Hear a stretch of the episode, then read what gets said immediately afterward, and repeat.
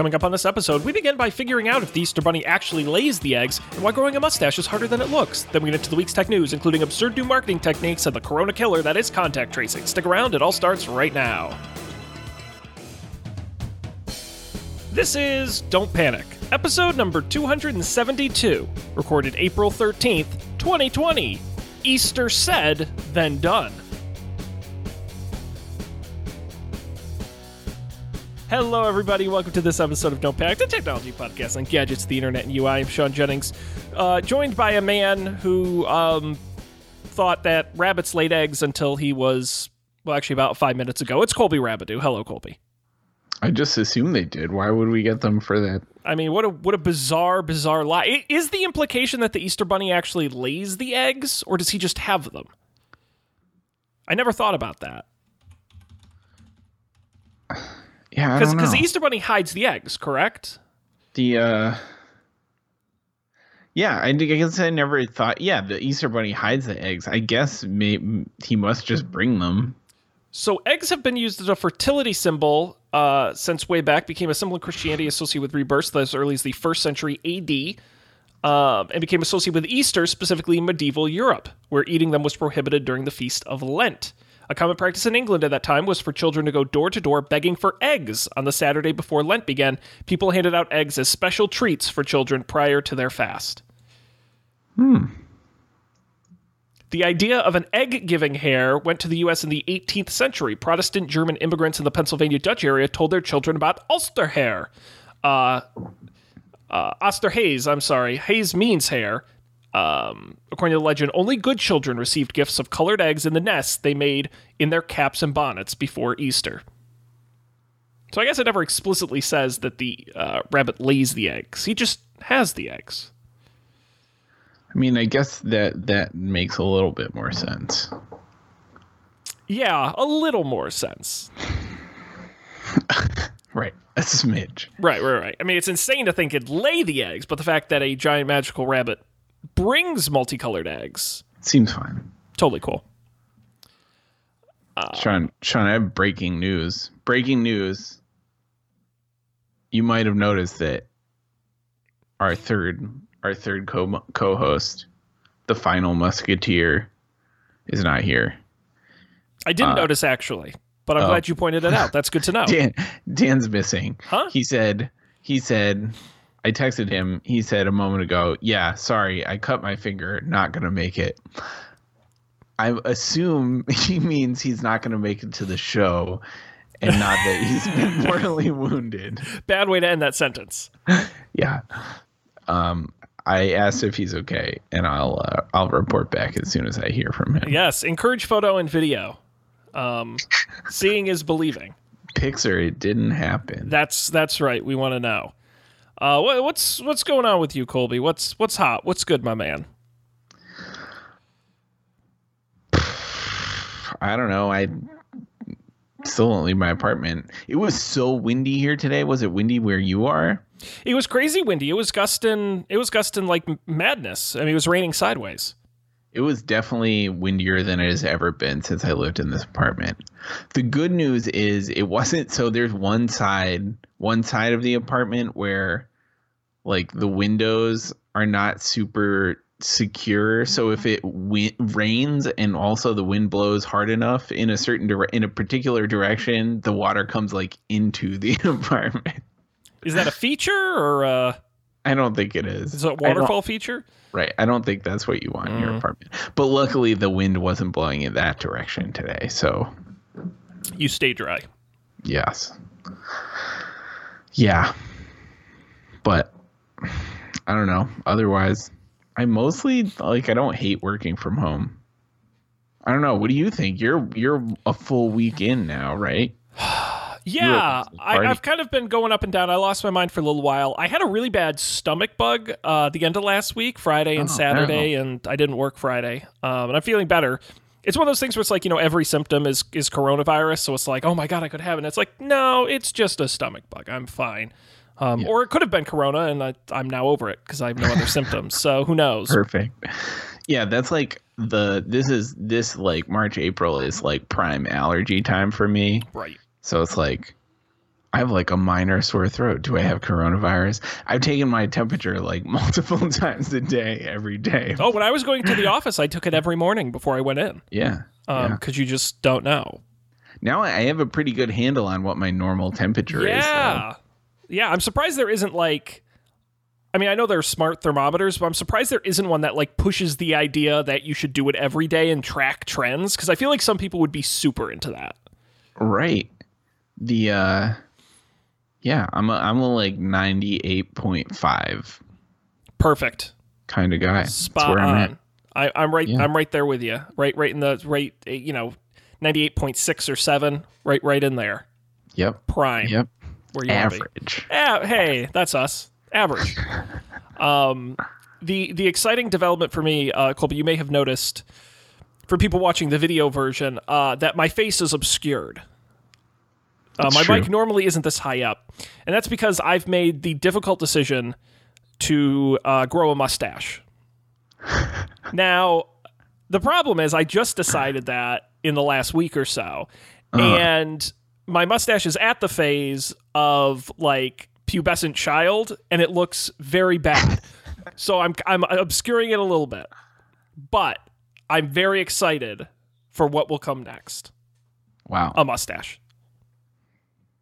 I've never grown any kind of facial hair whatsoever in my entire life. I was going to say, I don't know that I've ever seen you with and I'll be very confessional here on the show. I don't think I could grow a beard. My facial hair is very spotty on the cheeks, and I've never tried to grow it out long, but in the little bit it's grown, it doesn't really fill out. But my mustache, and of course my father, Steve, has had a mustache, I think, since he was born. He had the mustache when it was cool, and then when it wasn't cool, and then when it was cool again, and then when it wasn't cool again. He's just always had it. So I think it's in my genes to grow a dope mustache. So I'm going to give it a shot. This is the most exciting thing I have going on in my life. Wow. This sucks. This is crazy. Now, if you were to name your mustache after like home appliance, a small appliance, what would you pick? The George Foreman grill. The George Foreman grill. I like it. Nobody really needs it. Frankly, nobody wants it, but somehow everyone has one anyway. I don't know. That's true. I need some better analogy, but you can't get rid of it. It's like the magic bullet, where it's like, it looks really good on TV, and then when you get one, you're like, I don't know what to do with this. This is just okay. I did not need this. No. I did not need this. Wow. This is crazy. Yeah. Well, I can't wait to see. Yeah, quite a reveal. How long do you think it's going to take? I have very slow facial hair, so it'll be... so a while. It's taking me a week to get to like this, so it's going to... By the time we're finally out of quarantine, I may have a mustache. Cool. Do you have like scissors to like trim your mustache? Nope. I think that's weird when people have like a scraggly I don't think it's gonna get that crazy. Okay. I really don't. I think it's gonna give up like halfway through and just be like, you know what? Just shave it. And someday what's gonna happen is I'm just gonna get like annoyed with it and I'm just gonna take it off. But we'll see. I don't know. I have literally nothing else going on. So, all right. I don't know, Sean. Maybe this is like your destiny. Like your whole life has been building towards this moment. I'm genetically predisposed to growing a mustache. You just need to embrace it. I do. I appreciate that overwhelming support. I'm here for you, metaphorically. Thank you, because sir. We my facial hair coach. Yeah. Thanks, man. You're welcome. Appreciate it. But other than that, no, things are pretty fine. Yeah, mine is okay, given the circumstances. Yeah, I don't think there's any shame in fine. Now, Colby, I did put together another running segment we've had the last couple weeks throughout this quarantine, a trivia segment, but normally you have Dan to do it with you. I'll try it. All right, will you give it a shot? This may be the easiest one we've done yet, I think. Okay, what is it? It's a tech-related challenge. What you have to do is you have to list every model of iPhone in order from release. And I mean every model. Okay. In the correct order. I think you can get like 80% of it easy. But there are a few in there that are going to trip you up. Yeah. Okay. But I'm down. We'll start with the original iPhone. I'll give you that one. Okay. and go forward from there. Now, the second iPhone was not the iPhone 2, right? It was the iPhone 3G. That's correct. Because that was the popular one. That was when it got crazy. Yep. Got to have that blazing 3G speed. Right. And then there was the 3GS. Mm-hmm. And then there was the iPhone 4, which was the glass-backed one. Yep. And then, was there a 4S? A 4 Plus? A 4... Oh, you had a 4S. A 4S? Okay. And then it was the 5, which was the one that was shaped like... It was still square, kind of. But it didn't have a glass back. Yep. And then there was probably a 5S. Yep. And then there was the 6. Oh, no, you missed one. I missed one. iPhone 5S. There was another 5 model. Was it the S? Oh, the SE? No, that was later. Yep. But it was a discount model. Ah, man. iPhone 5C? Yes, the beloved plastic-backed one that came in all the bright colors. Great phone. I can picture the colors. I can't picture what it actually looks like. It was never a huge seller, but it was around for like years and years and years. They just kept selling the thing. It was crazy. Yeah. But yeah, the 5C, the plastic one. I'm gonna come back in just a second here. Yeah, happens every time. Your computer just refuses to let you do the show properly. Not being very cooperative. Hey, he's back. We're back in business. All right, so then we're on to the 6. Yeah. And was the 6 when they had the big one? Yeah, the 6 Plus. Very good. Yeah. Yeah. And then was there was a 6S too. Yeah. And presumably a 6S Plus. Yeah. Yeah. And then was it this? What was the one that was like? Was it the SE or like there was? Yeah, that was the next one. You're doing great. Yeah, and oh my gosh, that was just funny. Funny's one word. I bought this $40 stupid monitor adapter, and the monitor doesn't even work. All right, so we got 6S Plus, we got a 6, we got the SE, we're going into 7 territory here. Yeah. Was there a 7S? That doesn't sound right. So there was a 7, there was a 7 Plus. Yeah.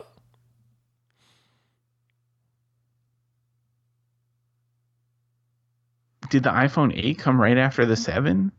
Is that your official guess? No, it doesn't feel right. But iPhone 7S also doesn't feel right. Mm. Maybe that's my official guess. They did the S thing for a while. There was no iPhone 7S. They did go right to the 8. Damn it. All right. So they went right to the 8. Got the 8. We got the 8 Plus. Yep. And then... Did they skip the iPhone 9? That was the one, because everybody skipped 9. Windows skipped 9. So we went right to the iPhone X. Yep. And then the X Plus. And then... No, there was no X Plus. Oh, right, because the X was the in-between. Right. Wow. Because that was the premium one when the 8 came out. Right. Oh my God, it was the fancy one. It's weird because this is so much more recent and I remember the earlier stuff. Well, because there's like so many different, it's not as linear. Yeah. Yeah, so there was the 10 And then, so then we went to the 10S. Yes, the 10S and the 10S Plus. That was when they had, no, they didn't do it, the big one. No, they was it. Did they do the 9 then? No. No, so you're kind of all over. So the 10S is correct. So in a single event, they announced the 10S. Yeah. But they also announced a bigger version of the 10S.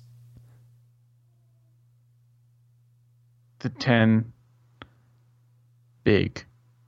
No. The 10 plus? No. They stopped using plus. This was the first time they used...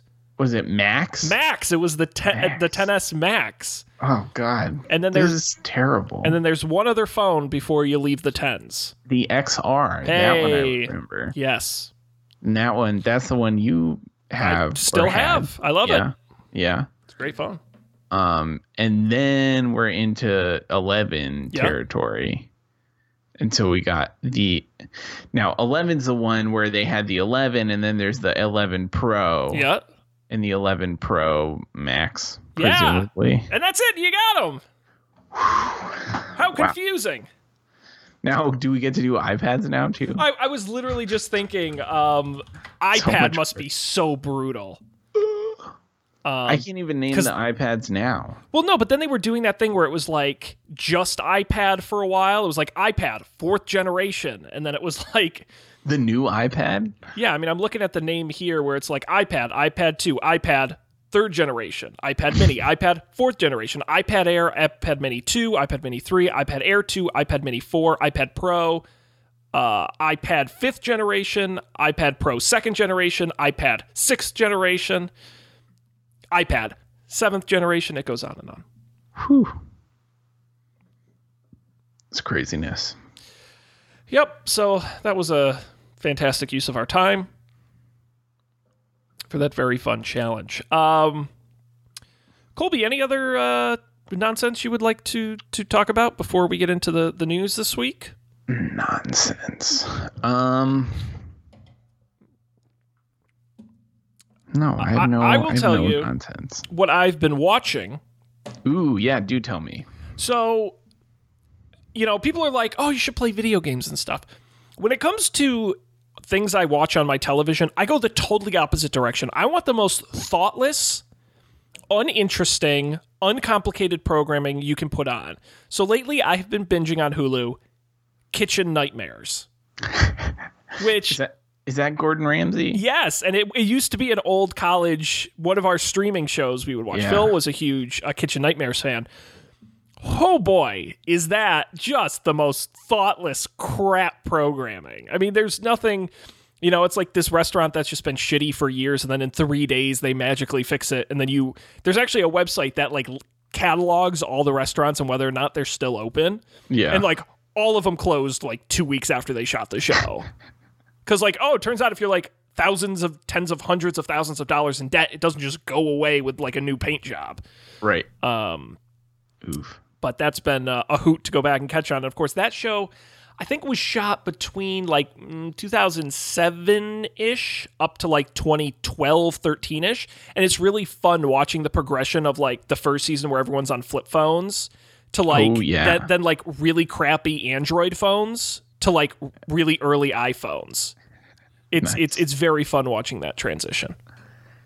How long did that show run for? I think it was, like, 6 seasons. Weird. They did a lot. They did a lot of those, and I think like half of them are Italian restaurants in New Jersey, which is just like such a sweet spot for that show between the Italian personality and the fact there's so many of those restaurants and they're so crappy. Right, right. There presumably are near infinite. Yeah, close to failing. And Italian everyone is like called like Luigi's, and it's like an old immigrant. Like the son of the guy who started it, who refuses to change everything, but also has made everything shittier. Yeah. Wow. Yeah. Very predictable. That's why I like it. I feel like, I think it was that show that like I had been to, maybe it was a different show of the same premise, but like I was watching it one time and like I had been to the restaurant. was crazy. Before or after? I can't remember. But it was weirdly specific. That sounds fun. I haven't been playing video games. I don't know. I just haven't been in the right mindset, which is a shame because this is a great time to be playing video games. Yeah. I've been watching Westworld, but that's irregular. It sure is. If I had to describe Westworld, I would call it irregular. Irregular. Yeah. I watched some of Tiger King, as we discussed before the show. I will probably finish it, but I had to stop because I was sad. They're lunatics. Yeah, have you gotten to his run for governor and then president? No. Okay. So I watched the first episode, which is pretty mild. And then the second episode is the cult stuff. And then the third episode is about the woman's husband that disappeared. Carol Baskin's husband. So this means I have to ask you the question that has been all over the internet for the past several weeks. Did Carol Baskin kill her husband? I don't know, man, but they did not make her look good. Oh, that edit was brutal. Yeah. She certainly took advantage of him disappearing, it seems. Yeah, I mean, you got to roll with the punches. Right. So she and her current husband gave their first official interview since the show came out. Oh yeah. And you read it and you're like, it's one of those things where it's you don't know what to believe, but at the same time, she makes a really compelling argument of no, they really brutally edited that to make it look like I murdered my husband. I'm like, maybe they did, maybe they didn't, but it wouldn't surprise me if they did. That's kind of what you want to do in a program like that. Right. Things like that have happened before. Oh, totally. And, you're watching it, and I'd love to go back and watch it now that I've seen the whole thing, but, you're watching it, and it's Carol's talking about her husband disappearing, and it cuts to a shot of a tiger licking its lips, and you're like, all right, okay, we get it. Shameless. It's good entertainment, but if you're Carol, and let's assume she had nothing to do with it, you're like, that kind of, that sucks. Right. Kind of brutal. She was talking about how she can't, leave her house, and people have been calling her a murderer and all this stuff. And again, maybe she is, but at the same time, it's I don't. Right. It could be exactly what she deserves or terrible. Yeah. And it's the same thing with, cause the show kind of implies that her tiger sanctuary is maybe not as bad as Joe's, but is bad in and of itself. Right. It's certainly suspicious or. Yeah, it puts them in the same category of thing. Right. But then when you hear Carol tell it and other people, PETA supports Carol and a bunch of other name brand good groups support her. And you're oh, maybe the show did try to make Joe look better by making Carol look worse. Right. And I'm this feels a little gross. Right. Because objectively, Joe is a crazy person. Oh, he is a bad man. An actual crazy person. And that's the other thing is you leave there and you're you have I don't know if it's sympathy or what for Joe, but you have some feeling of because you've seen him be crazy, you kind of accept it at some point and you're yeah, he's crazy, but it's fun. And then you're you read these articles and it's that stuff didn't get into the documentary oh yeah, no, he killed tigers all the time. They're buried on his property and he did all kinds of super suspicious shit and he stole money and he did all this stuff. It's no, but he's Joe. He's crazy. He does the country music and he's got all the husbands and it's it's messed all up, man. Husband. Yeah. Messed up. There's a lot of missing teeth. Which is again, but that's another crazy thing was I read he had all of his teeth fixed. And so the very first interview Weird. He did with the documentary crew had his bad teeth, but he did, I guess, a bunch of subsequent interviews with the crew with his great teeth. And they used the shot of his bad teeth to make him look stupid and an idiot. And you see him now with his, they're fake teeth, but they look good. And he looks, presentable. Yeah. But he's no, they purposefully used that footage to make me look like a dumb hillbilly guy. And I'm it worked. Yeah, I guess I was more thinking of the husband with no teeth because that guy really has no teeth. No, that's what I'm talking about. Oh, I see what you mean. Yeah, so he had replacement teeth like put in not long after that. But rather than use the interview footage of him with real teeth, they used they chose to use all of the one with his bad teeth. Right. Rude. Shameless. Shameless. Very much so. Can't believe anything you see except the show. Yes. Because we're too lazy to edit it. So we're honest to God journalists. Yep. Speaking of journalists, we've got some news here, Colby. A lot of interesting stories in the rundown. Not a lot of news, but some news. I don't know if there's any particular story in here that wets your whistle. Oh, boy. Let's see. That gets you all... marketing tools. All exciting for different stuff. I want to try apps without installing them. Hey, let's talk about that. By the way, a feature that's been on Android for years. Apple may let you try apps without installing them in iOS 14. Apparently, 9to5Mac found this in an early build of iOS 14. It's apparently part of a new API called Clips. The Clips API allows developers to offer interactive and dynamic content from their apps, even if you haven't installed them. When you scan a QR code, a card will apparently appear that lets you interact with the parts of an app. The card may also let users choose to download a full version of the app from the App Store or open the interactive experience within the app if you already have it. Apple could be testing new app previews with OpenTable, Yelp, DoorDash, and YouTube, according to the code reviewed. It's already part of Android. It's called Slices. I think we've talked about it years ago on the show, which serves as parts of an app in search results and in Google Assistant, or Android's Instant App, which loads a tiny version of an app when you tap on a link. 9to5Mac says the code it reviewed only mentions Clips API integration with QR codes, so it's unclear if Apple plans to integrate it with other features on the phone. Weird. I was imagining it for like the App Store, like you could like poke around in a thing, and this seems fine.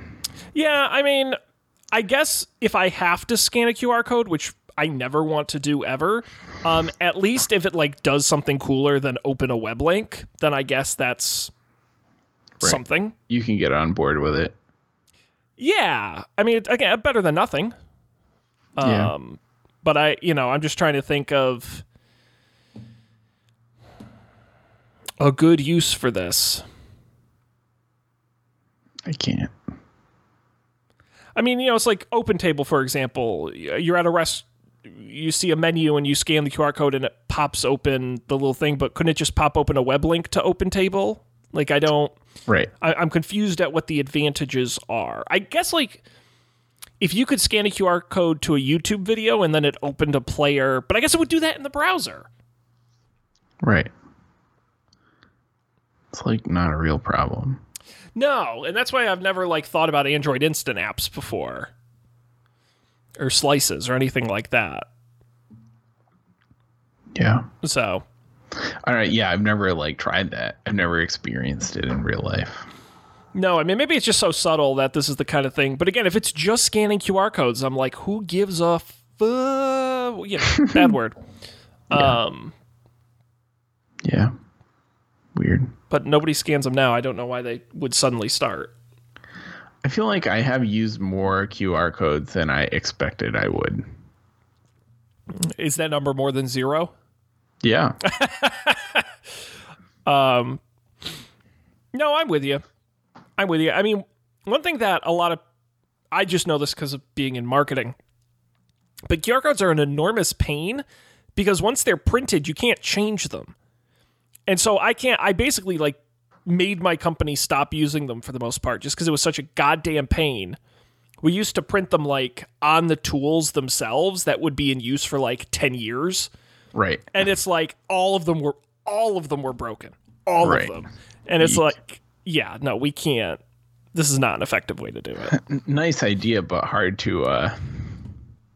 You got to have an aggressive... I'm like, how many QR codes do we have? And they're like, we don't know. And I'm like, you don't have like a list somewhere? And they're like, no. You're just asking for trouble. That's terrifying. Yeah, so we'll know a lot more. iOS 14 probably going to be announced in June as part of WWDC. So... We'll have an update on that. I did see a really interesting report. Didn't make it into the rundown. I saw it on Twitter. Let me see if I can find the article here quick. that they could be introducing home screen widgets in iOS 14. Let me put this in the rundown here so you can open it. I just pasted it in. This 9to5 article, 9to5Mac article, says that Apple is reportedly developing real widgets on the iPhone and iPad home screen. They really just have sort of mock-ups of what it could look like. But apparently developers could choose from three different kinds of home screen views: a classic still icon, a new live icon that can show data or buttons, or a full-size widget that could actually take up the space of multiple icons. For example, the built-in weather app could provide a live icon that's slightly bigger than a normal app icon, showing the outdoor temperature and weather conditions. It also allows third-party developers to tap into home screen widgets. For example, an app like Overcast could add a playback menu widget to the home screen, making it easier to find and play podcasts in your libraries. Interesting. Widgets. Yeah. I don't know how I feel about that. Yeah. I don't know. I've been trying to use Siri more. Like when I need to do something, it is a bummer. Like when I need to do something on my phone and my phone's too far away, I just try and yell at Siri to do the thing. It works like 20% of the time. I always have such a problem doing it on my watch. Siri on my watch is really inconsistent. Yeah. No, mine doesn't work at all. Also, 9 times out of 10, I try and do it on my watch, and then my phone turns on anyways. So I just do it from there. But it's a shame. The one thing I can do successfully is turn off the lights. Things I fail to do include playing a podcast on Overcast, turning on the lights. I can get the weather. Like I ask what the temperature is sometimes. And very occasionally I ask what time it is. That's all. I will say I think the only things that I have found Siri is really good at is setting timers, which I do use. And I've had really good luck with HomeKit stuff with my lights. I found it actually more reliable in some cases than Alexa. Not by much, it's close, but the issue is you have like what kind of lights do you have? Yours are Samsung? Yeah, I have some Samsungs and I have the Lutron ones, the switches, yeah. Gotcha. Cuz with the Philips Hue and stuff, and with my I have Hue. Do you have Hue? Okay. I used to have Samsung and it stopped working. Yeah, if you have the HomeKit enabled stuff, it works really well. I've had hit or miss with non-HomeKit enabled stuff. Yeah. Yeah. The thing I don't know how to do is I don't know how to get it to do one of my scenes, which is what I use for everything. Yep. So I don't know. I'm sure that's a thing I can look up. I just don't know what the incantation. I don't even know what to ask. Yeah, well, I would think worst case you could probably make a shortcut to do it as well. Right, and you can just make it do those things. Which it should just work anyway. Good point. But I think I've used... Which ones are scenes again? Well, it's like the thing where you click it and it does like a bunch of things. See, that's not true because the only ones I've ever used are Goodnight. And I just say, Siri, good night, and it triggers it. So I've had luck with that, but that one's kind of built in. So I haven't tried to do any kind of custom ones. Right. I have a bunch of custom ones, or I have like two, but that's kind of a bunch. Yeah, actually, yesterday I have some of those. The Samsung, I'm not Samsung, the Philips Switch things, like the ones you just stick on the wall. Yeah. And one of them was connected to a random light in a different part of the house, which was confusing. And then I tried to change it, but I clearly messed it up because now it doesn't work at all. Oh, that's the thing with the smart home, man. You tinker with it a little bit. Right. It just implodes. Right. It's hard to verify whether or not it's working. Yeah. That's when I move out of this place, I might as well just throw it all out and start from fresh because I'm never going to get it all working again. 0% chance. 0%. Nope. For shame. Let's see here. I'm going to pick the next story. Okay. Because I, as a marketing person, I think this is interesting. And as a human being, I think it's disgusting. You may remember Verizon bought AOL, bought Yahoo. And has created a digital marketing conglomerate that is coming up with new and innovative ways to ruin your life. And they have a new one. It's called View Time Optimization. If you have an AOL or Yahoo email account, which they own, they're creating a email marketing feature where you pay Verizon to send emails to their customers. And the company will automatically time emails to arrive the moment a user is looking at their inbox. So it sits at the very top as a new message. God. Now, there is send time optimization, which exists in a lot of services, and that just looks at when you're most likely to check mail. But this is view time. It actually logs when people open their AOL or Yahoo email client. And so the ad goes out when users are actively engaging with the inbox. Basically, when you open your Yahoo account, bing, you suddenly get a new email. How interesting. Isn't that gross? It's pretty horrific. I see. So this is for Yahoo emails. Because they own it. They can get away with it. Yeah. Yeah. It says, according to Verizon, it ensures emails appear close to the top of the inbox, and thus it's improving the sender's open rates, click-through rates, and overall ROI of their email marketing campaign. Email senders who have used VTO with their email campaign saw increases in opens by 4 times and clicks by 2 times. I mean, I'm not surprised it works. Yeah. I feel like it's also, it's like, I feel like many marketing things are like this. It's like super great until everyone starts doing it. And then it's like, okay, it doesn't matter. Yep. Yep. Like it's hot while it's new.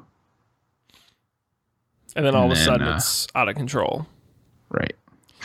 Well, this is, you know, just imagine, Sean, someday you won't even get email notifications. You'll just open your email and get like 600 emails. Could you imagine? Feel like everyone just holds back their emails until you open your email client. Like, oh, it would have been nice to have that a few hours ago. Right. That's what I'm going to do with like my boss at work. It's view time optimization. Sorry, I didn't send you that email. I'll send it to you when you open your email. I mean, this is, you know, as our friend Jack Donaghy would talk about, this is vertical integration at its finest when you own both the email client and the marketing organization. Right. You can just pump it right in there. It really is. That's creepy. Creepy, Sean. Email's the worst. It's just, no, marketing's the worst. Oh. I will absolutely admit that. That if your company is buying this, like, I hate to be that guy. But yeah, if you're going you this feel bad. Well, no, but honestly, the truth of the matter is, seriously, and hopefully this never comes up again at some future job interview or something when I say this, but if you're so desperate to get people to open your emails that you're using this, it tells me your marketing sucks or your product sucks. Because you shouldn't have to shove your email in front of an eyeball looking at the screen for it to be effective. If your emails are good enough, they'll open them even if it was sent a few hours ago. Right. Like you want people to want to read your email. Yeah. I mean, honestly, like the only reason this would make sense to me is if you're like a political campaign looking for donations or something where it's you really do need to be like immediately in front of them to get their money. Like maybe that would make sense. And there's, you know, whatever you're paying for the ad is outweighed by what you raise. But I think if you're just sending like a generic marketing email, like that's not a good use of your money. I'm sorry. Yeah. That is whack. Shame on you, Verizon. That's whack. So whack. Shame on you. Yes. It's the Don't Panic Shame of the Week. Goes to Verizon. We need a bunch of like bullshit segments like that. Yes. All right, Colby, we have time for one more story here. If there's anything in here you want to talk about, contact tracing for coronavirus, very interesting. Facebook for couples. Let's talk about the coronavirus thing. Yeah, this is both weird and interesting. It is weird. So Apple and Google announced they are working together to build a coronavirus tracking system into iOS and Android. using the concept of contact tracing. Now, if you're not familiar with contact tracing, essentially the idea is it involves figuring out who an infected person has been in contact with and trying to prevent them from infecting others. For example, if I had coronavirus and I hung out with Colby, it would be important for, if I got tested and was positive, to let Colby know that I had been hanging out with him and he's contagious, potentially, and that the people he's interacted with. You want to be able to track who has the virus and who they're interacting with. But it's very difficult to do in the real world. Thankfully, we have digital technology. The way this will work is it uses Bluetooth low energy transmissions on your phones. It's very technical. I won't get too specific, but it is a voluntary contact tracing network. And essentially, whenever your phone, every a certain amount of time, every 5 minutes, your phone scans for all the other phones around your phone and how far away they are. It collects that data. And it does that every 5 minutes. And the idea is that if at some point in the future you were tested positive, you would then go in, flag, I'm positive, and your phone would know everyone you had been near and could let them know you have tested positive, even if it was a total stranger. Same in reverse. If a stranger you were near at a supermarket or at a doctor's office or in the park tested positive, it would let you know. Now, I know what you're thinking. That's really creepy. This means they're tracking who everybody else is near. I'm not going to say it's not creepy, but according to them, the way it works is it doesn't use GPS data, so it doesn't actually pinpoint your exact location. It just tracks physical location near other phones, but they're using an anonymous key rather than a static identity. Your phone doesn't have a certain code to it. Instead, it randomly generates a key every 15 minutes. Once a person shares that they've been infected, the app will only share keys from the specific period in which they were contagious. And there's no centrally accessible master list of which phones have matched because the phones are performing the cryptographic calculations on device. The central servers only maintain a database of shared keys rather than the interactions between those keys.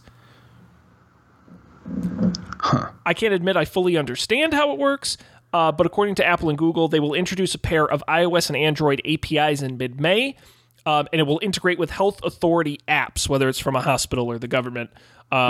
During the initial phase, pre-mid-May, users will have to download an app to participate in contact tracing. But in the months after the API is complete, the companies will work on building tracing functionality into the underlying operating system.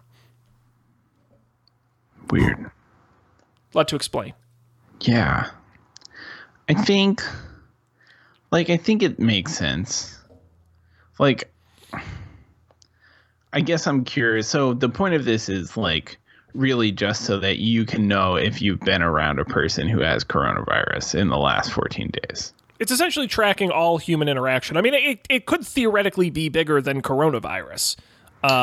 Sure. Obviously, diseases is kind of the key purpose. But yes, it's essentially a system that when a person flags themselves, they can then check and flag everybody who's been near them.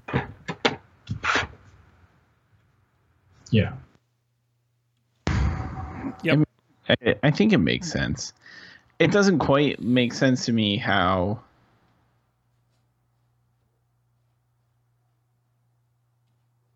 maybe it does.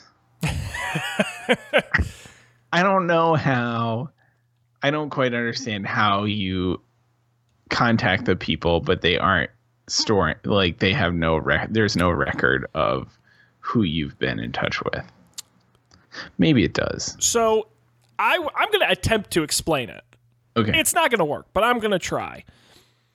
So your phone is creating a new key every 15 minutes, essentially creating a list of keys that your phone has generated. Right. If I were near you, Colby, my phone would have collected your key, one of your keys. Right. What Apple and Google are keeping is a database of the keys. And so my phone is going to ping Apple. I say I have the virus. My phone is going to ping Apple to match the keys I've been near. Right. Then Apple will send a notification to everybody who has a matching key. I believe. Yeah. Okay. That makes sense. What they're not keeping is a list of which phones have matched. Right, because that just is on your phone. Exactly. They're literally just saying flag everybody who has keys A through Z. Right. Okay. That adds up. I mean, this to me is like such like a scientific journal type article more so than a real world thing. Like as a white paper, I get this. Like, hey, this is cool. Like there's no way it would work in reality, but this is cool. But I guess they're going to try to make it work in reality. Right. Who's going to download this? Well, and that's what's interesting about it is the fact that it is initially sort of voluntary downloading an app, but then eventually it'll just be a toggle in your iOS settings. Yeah, that's kind of interesting. Because, again, that's my point is like, I totally get this for coronavirus. Totally get it. Makes a lot of sense. But it's like 3 years from now, hopefully this won't be as big of a thing. But what else would you use it for? Yeah. I mean, I guess there could be another coronavirus-esque thing. Like, that could happen again. Well, I'll be honest. This kind of would be good for, like, STDs, right? Because, like, you want to get in contact with your past sexual partners, but then it doesn't necessarily need, like, the location Bluetooth matching. I would hope you know who you've had intercourse with. Yeah. Yeah. Well, yeah, and that's the same problem, right? That's the same problem as coronavirus. Like, you want to know who you've been exposed to. But this, you know what would be really interesting about this? Would be in like a natural disaster, right? Like a building collapse or an earthquake where you can pinpoint people who have been near each other. But then again, you can't really locate them because they don't keep track of who as to who has interacted with who. Yeah. Yeah. Now, of course, but I guess you know when. Within a time frame, yeah. So you could say, like, you know, let's just use a hypothetical, a construction site building collapse, and people are trapped in there, and you don't know who's in there or not. You could say, okay, within the past hour, you would essentially need one person's phone who you knew was on site, and you could say, and who hadn't been off site, and say, okay, within the last hour, what phones have pinged off of this guy, and then that would sort of tell you who was nearby, right? And you could match that to an individual. Right. Now, one of the things this article brings up is potential weaknesses in the plan, which is in crowded area, it could flag people in adjacent rooms who aren't actually sharing space with the user. It may also not capture the nuance of how long someone was exposed. It only scans every 5 minutes. So working next to an infected person all day will expose you to a much greater degree than walking by them on the street. It also depends, of course, on people having apps in the short term and up-to-date smartphones in the long term. Right. So not a perfect solution, but... Yeah, definitely interesting. That was the thing I was wondering about. Like I've said before, I'm totally within like 15 feet of at least one other person's phone right now. It seems almost certain. And I've never seen them, which is not to say I'm not really exposed to them. Like, we probably use the same staircase and stuff, but like...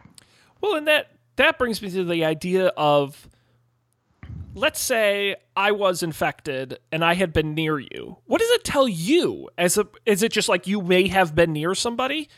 Do they tell you... They can't tell you where it would have happened because they don't track location. They can only, supposedly, tell you the time it would have happened. Yeah. And so it would say on March 3rd at 10 a.m., you were within 5 feet of somebody who was infected. What does that mean? What do you do with that?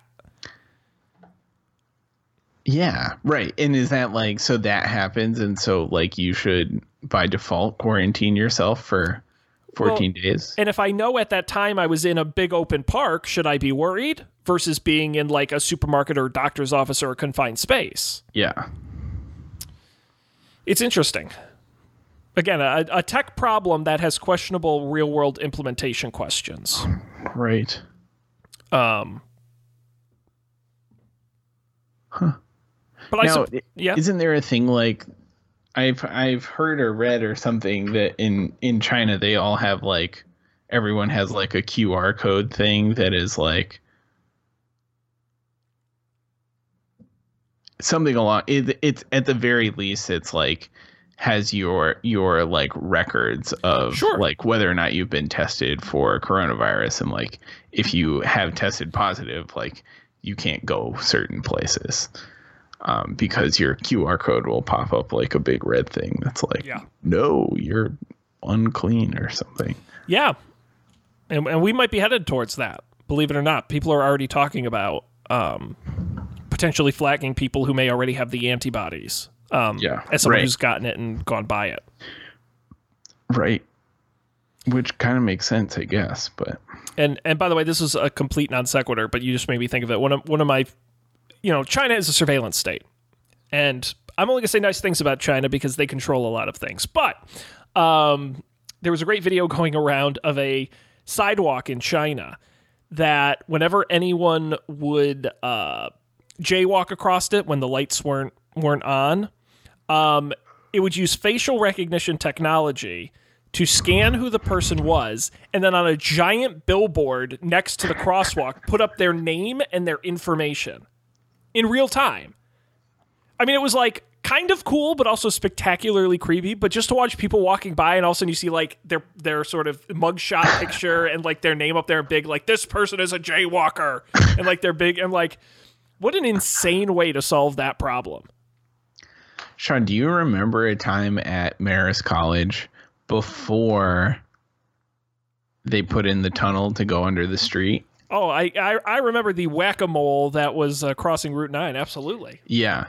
Well, I just remember, I specifically remember like once in a while I would be like sitting in that like little like the sort of like seating like open area in Lowell Thomas that had the window that overlooked the intersection we all would cross the road at, and just watching like.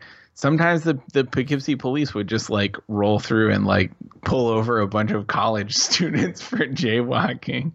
Yep. Yep. That thing was an absolute death trap. Yeah. It was terrifying. That's a real problem, you know? Yeah. Definitely worse than coronavirus is what I'm hearing from you. Yeah, I think so. Good thing they fixed it. Alrighty, well, I think that's the end of the news because we've got to roll along to our picks this week. Picks this week. I'll go first, and then you can take us home. You may have appreciated the title of this week's episode, Easter Said Than Done. If any good puns I've ever done on the show have come from one place and one place only, and that is our good friends at Punpedia. I feel like it should be Punopedia, but for some reason it's punpedia.org. And it's an online encyclopedia of puns. And it's really, the sort of formatting of it is very interesting, the way that they choose to display the different puns, but it actually makes a lot of sense. And so like here are beach puns, for example. They have categories. But they use a bunch of words like sure. Are you sure? Or she sure is strong. It might be water. I know water problem is, or do you know water mother thinks about this? You know, but so they do them sort of by these categories. You know, like tuna. I've got one opportunity, and the list goes on and on. I mean, they have a lot of fish puns. They have a lot of boat puns. Wow. Sand puns. Sand him over here. The organization, like the top level of this website is hysterical. It's just one huge page of like categorized lists. Yeah, it is very weird the way they've done it. I mean, it makes sense because you're like, you couldn't just have like a master list of puns. They kind of have to be organized. Right. But at the same time, it's reindeer puns. Yeah, I'm going to use this all the time. Car puns. Honestly, it's annoying how good it is. Because if you need a quick pun, man, they will set you up nice. So Punpedia, Punpedia.org, Punpedia. Bookmark it. It'll be your best friend. You'll be the envy of your Slack with some of these great puns. Wow. Yeah. So check that out. Nice. Colby, what do you have this week? Mine's a dumb one, but we were talking about smart home things before I've been working from home, obviously. Sometimes I just need to like turn on a light and stuff, and the built-in Apple Home app comes in handy. I totally forgot that it existed until pretty recently, but it is completely sufficient for doing what you need to do. I'm pretty sure it's one of the apps that is like it's like the wrapper thing around the iOS app. Like it's exactly the iOS app. But you could just pop it open and turn on the lights. It's great. Yeah, that's one of the nice things about the sort of Apple ecosystem integration is you get stuff like that. Yeah, I'm into it. So that's my pick. I don't even know how you would do it from like a Windows desktop. I don't know. Maybe they have an app. I bet they don't. A Windows app? What? What? You can get Apple Music on Windows, can't you? You're thinking of iTunes. No, I'm just kidding. Oh. I actually don't know if there is an Apple Music. Is there an Apple Music Windows app? Am I getting it confused with Android? There is an Android app. But let me see if I can track down here. Because now you've got me curious. I don't know if they built a native on your PC. iTunes for Windows? Yeah, iTunes. Yeah, it's still iTunes. Can't kill it, man. iTunes forever. What doesn't it do? Everything. It's iTunes, man. Can't believe it. Yeah. Superb, Mr. Colby. That's all we got tonight, I think. Yep, I think you're right, Sean. That is the end of that. Well, we hope Dan makes a speedy recovery. Yeah, I haven't heard back yet. Keeps all his fingers. It's important. Important stuff. Well, it's, you know, his livelihood. I was about to say he's a pretty hands-on guy, so he's going to need him. This would be a part of the show where I would tease what's coming up this week on Up for Debate, but I actually have no idea what's coming up this week on Up for Debate, so I can't tease it. We missed last week's episode because of my stomach bug, so I don't know what we're going to do. I do know in the next couple weeks we are going to be starting a new movie miniseries. Up for Debate presents the Rocky series. We're going to do all 7 Rocky movies. Rocky 1, 2, 3, 4, Rocky Balboa, Creed, and Creed 2. Wow.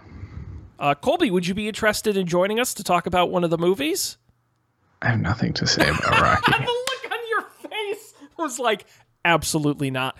I will admit, Colby, I have not seen a single one of them. Really? Not one. I've seen Rocky 1. And that, I think that's all. I don't even know if Matt has seen all of them. It was his idea to do it, unsurprisingly. I've heard that Creed is good. People like that one, right? People like Creed a lot. I hear Rocky Balboa is forgettable. 4 is just crazy, because that's Ivan Drago and the Russians, and that was just over the top. And then 2 and 3, I'm sure, are fine. So we're going to be doing a mini-series on that. We also are going to be doing, finally, talk about Behind the Curve, we're going to be doing a Rise of Skywalker episode, because now that it's on rental, I'm actually going to get around to watching it. Nice. And so that'll be coming up as well. So good stuff, Up for Debate. Go subscribe to it wherever you get podcasts. This show, of course, is don'tpanic.io. That's our great website. Go there. Links to the picks will be there, as well as all of the episodes. Of course, you can subscribe to us wherever you get podcasts. Apple Podcasts, Spotify, Overcast, Stitcher, all the great apps were there, and the video version on YouTube as well. And of course, you can get a hold of us at Don't Panic Show and don'tpanicshow@gmail.com. Oh boy, that brings you back. God, remember those old like late 90s .com commercials? Expedia, or when like William Shatner was the Priceline negotiator. Oh God, yeah, back in the day. Yeah, wow. The Pets.com dog puppet, and you know all of those. Yeah, whatever. I don't remember. Oh yeah, I do remember the Pets.com dog puppet. You know, that's what's crazy is like, you know, back in the late 90s, not to get off topic, but back in the late 90s, it was like a lot of these companies' business plans were like, we're going to get the domain of like blank.com, and then we're going to sell that and make a bunch of money. Like Pets.com, we're going to sell pet products. Diapers.com, we're going to sell diapers and like whatever. And it's funny to me that like Pets.com couldn't make it work and collapsed spectacularly. And now like Chewy.com is doing exactly that and is profitable doing it. Right. It's like you were just too early. Yeah. Early, you know? / bad at it. I don't know. You know, it's like shoes.com or whatever collapsed in the late 90s, and then Zappos is making a bunch of money. So it's like, right, you know. Right. All the obvious domain names completely failed. And then the weird ones have been successful. Because they actually thought about it and, you know, had a business plan. Yep. Outside of make a lot of money. Okay, off topic, End of episode. Thanks for joining, folks. On behalf of Colby, I'm Sean. We'll see you next time for another Don't Panic.